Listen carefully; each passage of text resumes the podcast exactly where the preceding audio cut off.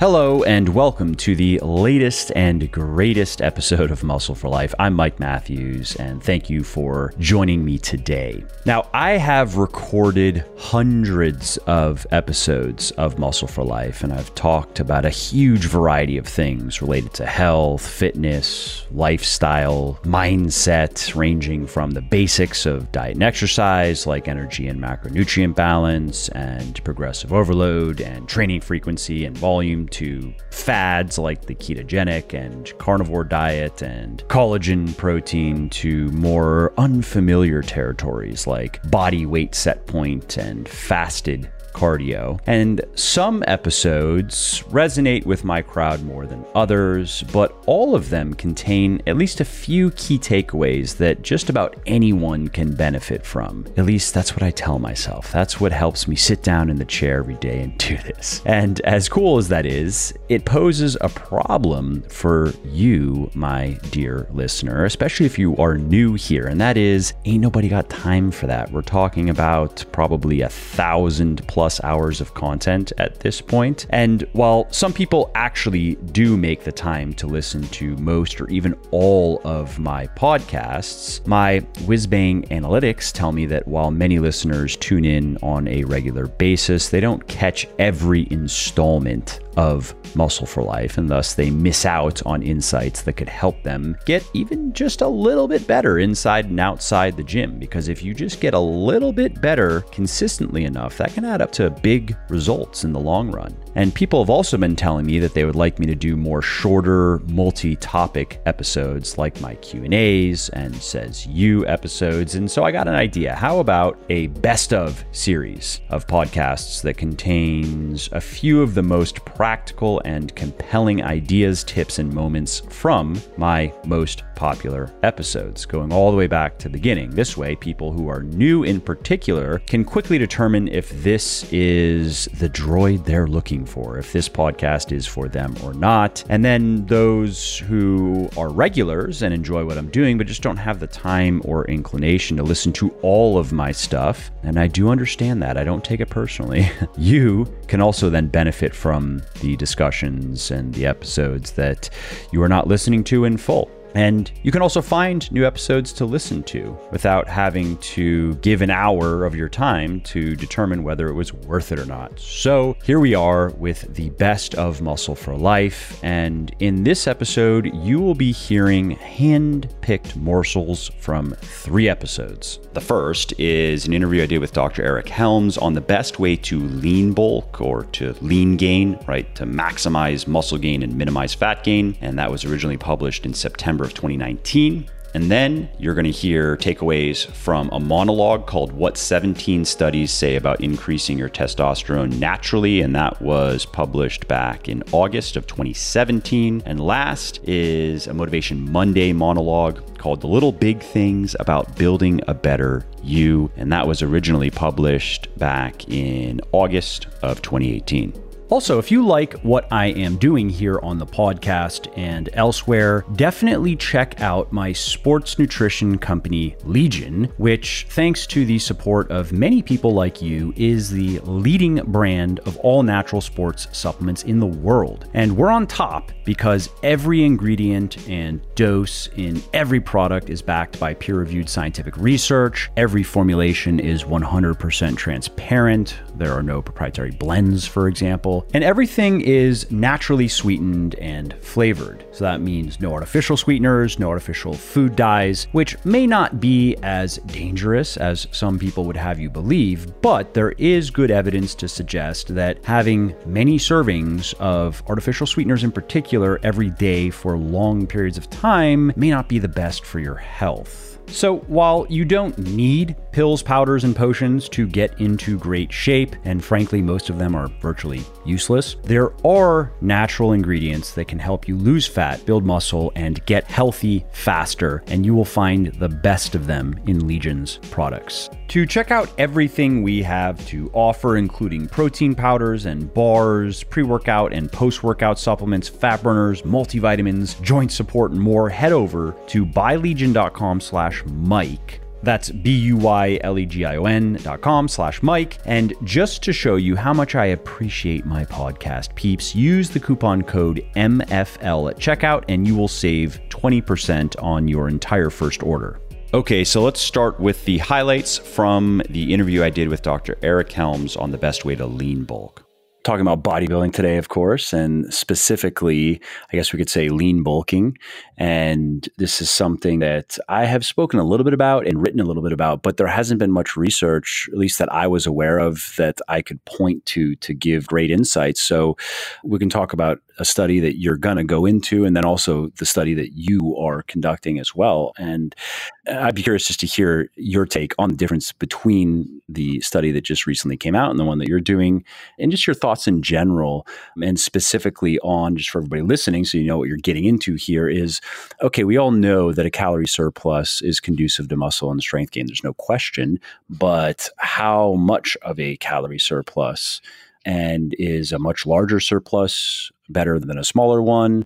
and what can we take from that to optimize our lean bulking or bulking phases right yeah mike that's a great setup to the question because i think we really need to get into a phase in the hashtag evidence-based community where we have a little more nuance around this topic you know it wasn't too long ago where you'd hear voices in our community say something like if you want to gain muscle you have to be in a calorie surplus or if you want to lose fat you have to be in a calorie deficit and especially that latter statement is it's largely true but it's much more complicated than that. I mean, we've all seen like the biggest loser where you see someone who by the time they've lost a lot of body fat, they've clearly built muscle. Or we see those kind of transformations as trainers where we have someone who's novice off the street comes in, they're at a higher body fat percentage. And by the time they've lost a fair amount of body fat, they've also gained a ton of strength and muscle mass.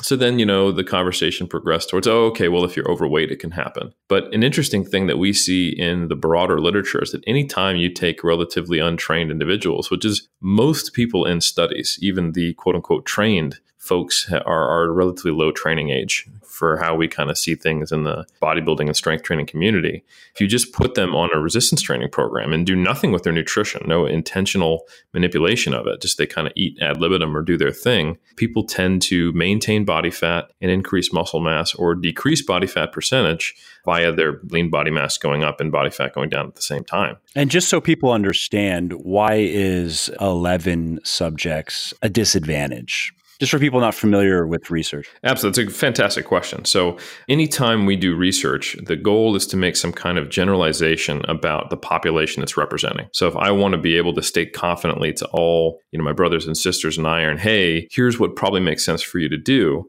but I'm extrapolating from only 11 males, there's a certain amount of uncertainty of whether or not that's a representative sample. So, for example, you've got 11 people. That means you've actually got a group of six and a group of five. And if you think about, okay, I've got five people who I selected at random from bodybuilders. What if one of them is a hyper responder to the protocol? Or what if one of them got sick during the study and didn't tell me? Or what if one of them didn't follow the protocol? Now, 20% of my data is off, you know, and that can really quite easily skew the group average. Or what if one of them lied about drug use? Sure. Yeah. I think that's really unlikely just because why would you volunteer for a study?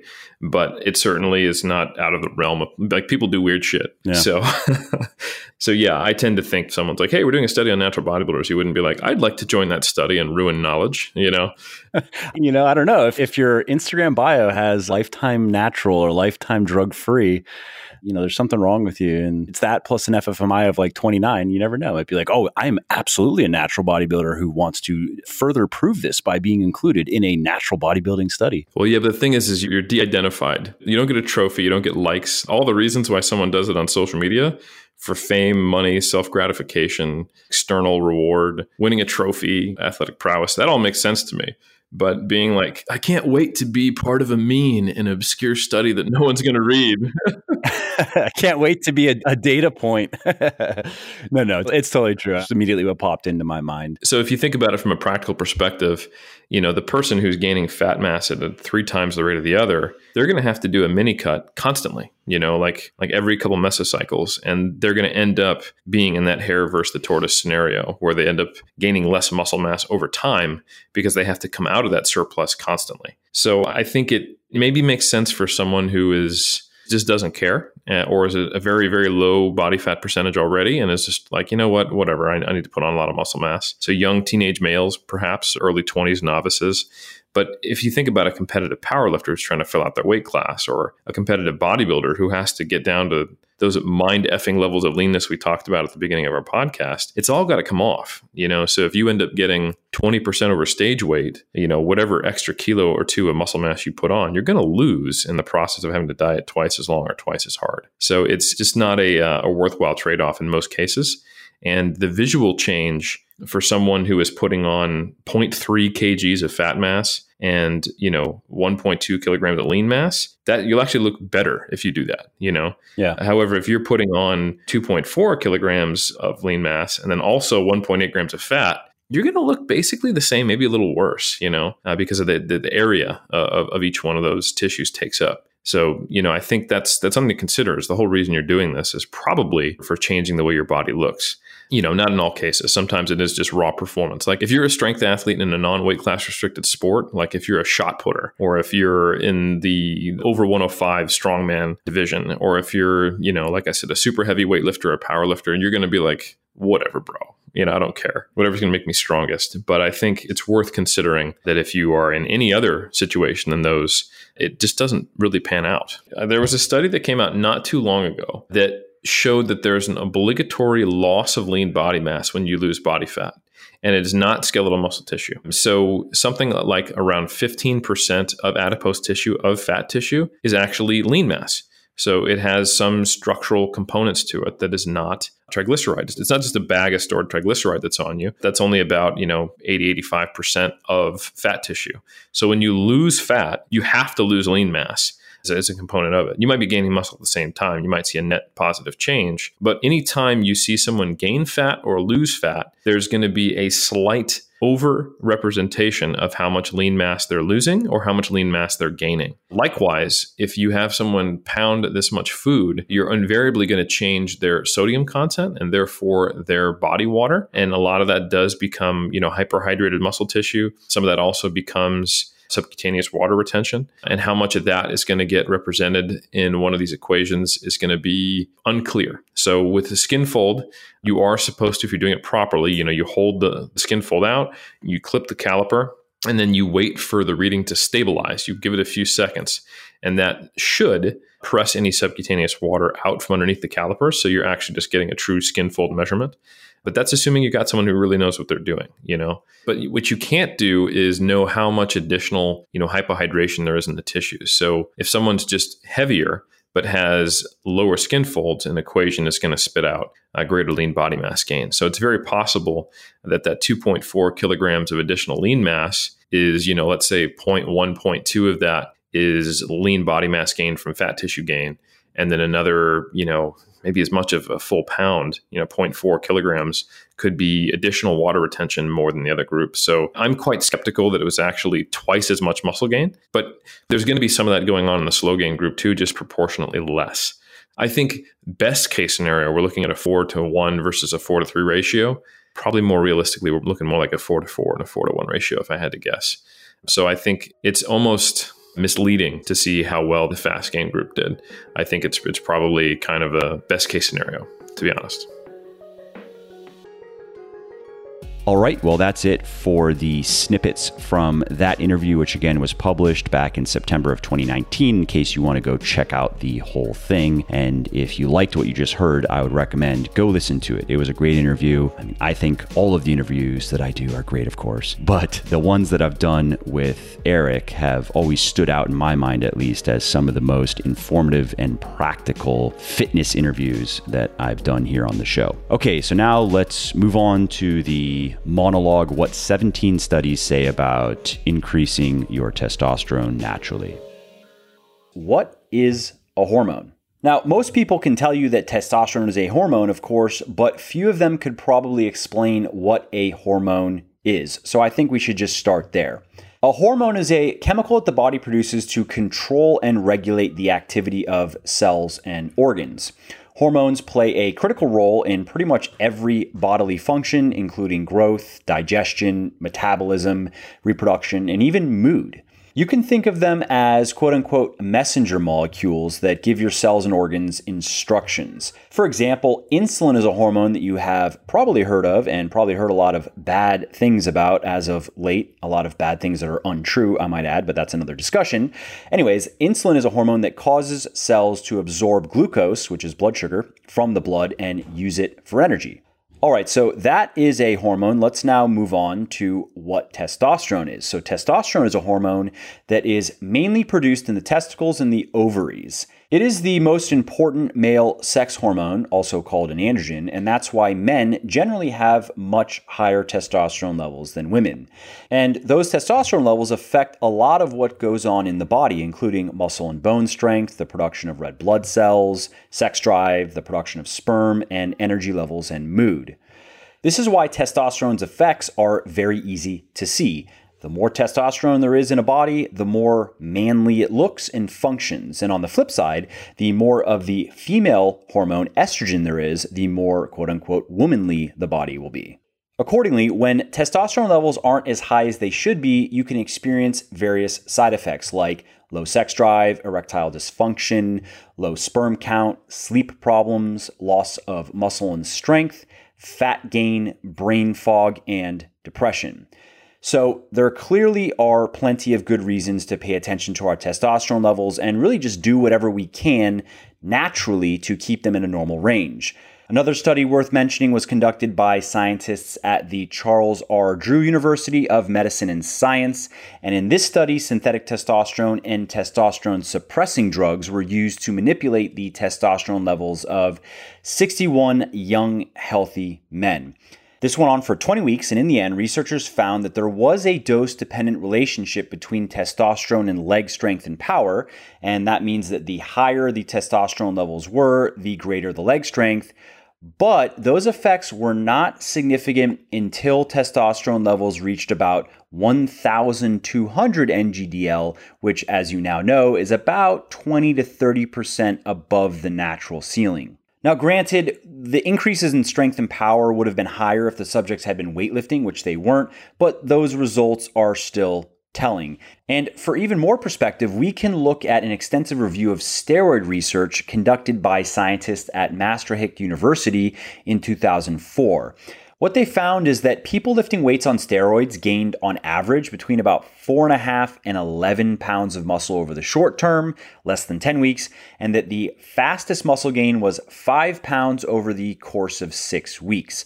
Now, that might sound impressive, but when you compare those numbers to what you can achieve naturally, which I'm going to record a podcast on soon, by the way, one thing becomes very clear, and that is if an anabolic drug cocktail that doubles or even triples your testosterone levels doesn't necessarily cause you to gain quote unquote shocking amounts of muscle, what then can we really expect to achieve with a relatively small increase?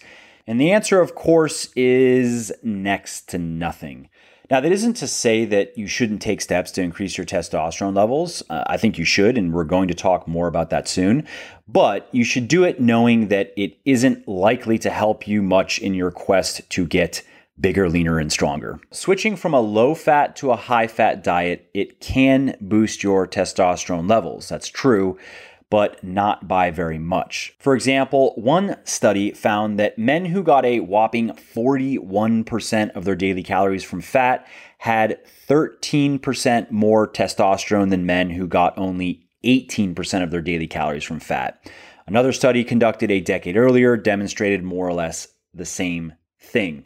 So, what that means is, strictly speaking, eating a lot of dietary fat is quote unquote better for increasing your testosterone levels, but it's just not very exciting when you consider that one, increasing your testosterone levels by relatively small amounts isn't going to do much of anything, and certainly isn't going to help you get jacked faster. And two, if you eat that much fat, you're going to have to dial your carbohydrate intake down, which isn't only non optimum for your body's muscle building machinery, so to speak, but it actually can suppress your testosterone levels. That's right, a low carb diet can suppress testosterone production. So much so that if you exercise regularly and eat an even halfway sensible diet, the carbs that you eat are going to affect your testosterone levels a lot more than the fat. We can find evidence of this in a study conducted by scientists at the University of North Carolina, and what they found is that when combined with daily exercise, a low carb diet raised resting cortisol levels and reduced free testosterone levels. Now, how does that work? Well, there's an inverse relationship between cortisol and testosterone, which means that the higher your cortisol levels are, the lower your testosterone levels will be. Therefore, anything that dramatically and chronically raises cortisol levels, like caloric restriction, overtraining, high levels of stress, and low carb dieting, it's also going to dramatically and chronically lower your testosterone levels.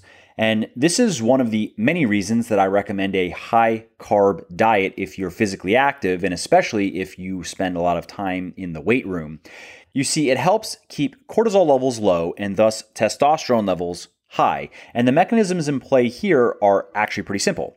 If you eat a high carb diet, your insulin levels are going to be generally higher than if you were eating a low carb diet, and insulin lowers cortisol levels. So, in a sense, a high carb diet allows you to train hard without paying the price of abnormally high cortisol levels, putting the kibosh on your testosterone production. A high carb diet is more anabolic than a low carb diet for other reasons as well, but that's another discussion.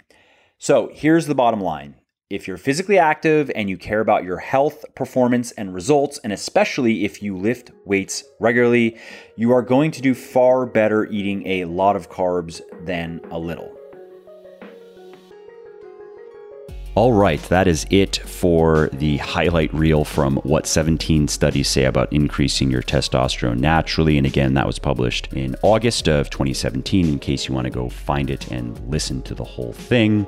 If you like what I'm doing here on the podcast and elsewhere, definitely check out my sports nutrition company, Legion, which, thanks to the support of many people like you, is the leading brand of all natural sports supplements in the world. And let's move on to the third and final key takeaways. And these are from a Motivation Monday, a motivational monologue called The Little Big Things About Building a Better You. Workouts build more than muscle, they build character. They teach us how to have the courage to commit to goals. They teach us how to create purpose and meaning. They teach us how to stop making excuses and finding reasons to fail. They teach us how to stop being a victim and take responsibility for ourselves. They teach us how to stop chasing magic bullets and quick fixes and embrace the process. They teach us how to get gritty and push through pain and adversity. They teach us how to value long term satisfaction over immediate gratification. At bottom, working out teaches us a very powerful lesson. If we have the power to change our bodies, we have the power to change our lives. That's why we train.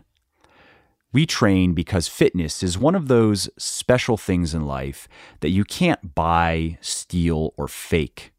There aren't any rewards for complaining or failing, and fitness doesn't care about your opinions or feelings. You have to give something to get something. You can't slide by on bullshit. It's called working out, after all, and for good reason. You either do the work and transform your body or you don't. This is a valuable lesson to learn because it's a metaphor for something bigger.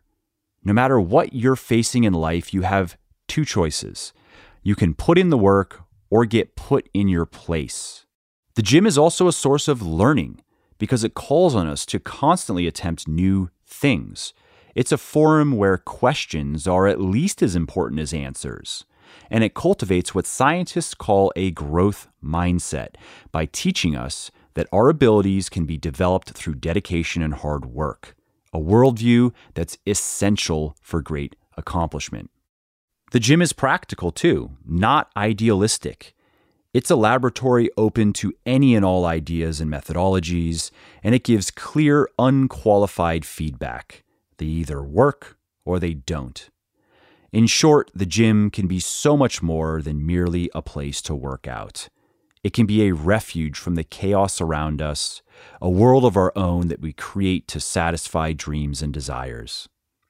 The gym can also provide us with something missing from so many people's lives principles, values, and standards to live by. In short, a game worth playing. Without a game worth playing, nothing else really matters. Life becomes a daisy chain of random events that happen to us accidentally rather than intentionally, without rhyme or reason, direction or meaning. It doesn't have to be like this, though. Fate has dealt us a hand, but we get to choose how we play it. This is one of the many reasons to love fitness. It has purpose, order, and significance. It's an outlet for integrity, intention, and excellence. It fosters community, commitment, and a clear focus on worthwhile results. The type of results that bespeak prized virtues like discipline, patience, work ethic, self respect, and passion. The type that speak louder than words and posture. The fitness game goes deeper than that, too. It's a metagame, so to speak, because if you have what it takes to conquer your psychology and physiology, then you might just have what it takes to reach out into the world and conquer a whole lot more. In short, the better you get at the fitness game, the better prepared you'll be for every other game you might want to play. What about you? What game do you most want to play? What do you value most? What are your strengths? Who do you most want to become? Don't sell yourself short when reflecting on these questions. Don't nod along with the reasons why you think you should downsize your dreams. Don't allow the reality of who you currently are snuff out glimmerings of who you could be. Don't skid through life ignoring the music that is inside you. Recommended reading The Magic of Thinking Big by David Schwartz. Do this now. What's your why for fitness? Why is it a game worth playing? Why do you keep showing up? Reflect on those questions and write your answer down. Why does that matter? Why is it important to you? How does it benefit you? Reflect on those questions and write your answer down. Why do those things matter? What do they mean to you? What is special about them? Write your answer down. Continue this process of asking why until you've written something that clicks, that puts a sparkle in your eye and makes you say, Yes, that is really why I do it. Write this down. In case you're curious, here's my personal take on this exercise. What's your why for fitness? Why is it worthwhile? Why do you keep showing up? To look and feel good and be healthy. Why does that matter? Why is it important to you? How does it benefit you? Life is just better when you're happy with what you see in the mirror, when you feel energetic and healthy, and when you don't have to worry about developing disease or dysfunction. Why does that matter? What does it mean to you? What's special about it? I want to do a lot of things well in life personal growth, career, love, friends, etc. And taking good care of my body will make all of them easier to do. Neglecting my body, however, will make them much harder, if not impossible, to achieve. I also want to be a certain type of person. I want to embody the values and ideals I admire, like honesty, honor, diligence, resilience, and independence. As my body is literally the embodiment of my character, taking care of it is closely intertwined with this. Therefore, when I work out, I'm not just working toward a better looking body, I'm working toward every single one of my goals and the person I really want to be. And that's it for the preview of the little big things about building a better you. If you liked what you heard and you want to go listen to the whole episode, it was published back in August of 2018. And that's it for this episode. That's all I have for you today, friend. Again, thanks for joining me today and tune in tomorrow for a Q&A episode on deload timing, birth control and performance, and popular exercises I don't like. And then next week, I'm going to be talking about agmatine sulfate, which is a popular ingredient used mostly in pre workouts, but also sometimes in other supplements. And I'm going to be answering the question Does it live up to the hype? I have an interview coming with Sam Visnic on improving mobility and dealing with chronic pain, how to get rid of pain, how to at least lessen pain, how to work around pain, and then another Q&A where I'm going to be talking about mouth guards, compression clothing, and skipping breakfast please leave a quick review for the podcast on iTunes or wherever you are listening from, because those reviews not only convince people that they should check out the show, they also increase the search visibility and help more people find their way to me and to the podcast and learn how to build their best body ever as well. And of course, if you want to be notified when the next episode goes live, then simply subscribe to the podcast in whatever app you're using to listen, and you will not miss out on any of the new stuff that I have coming. And last, if you didn't like something about the show, then definitely shoot me an email at mike at muscleforlife.com and share your thoughts. Let me know how you think I could do this better. I read every email myself, and I'm always looking for constructive feedback. All right, thanks again for listening to this episode, and I hope to hear from you soon.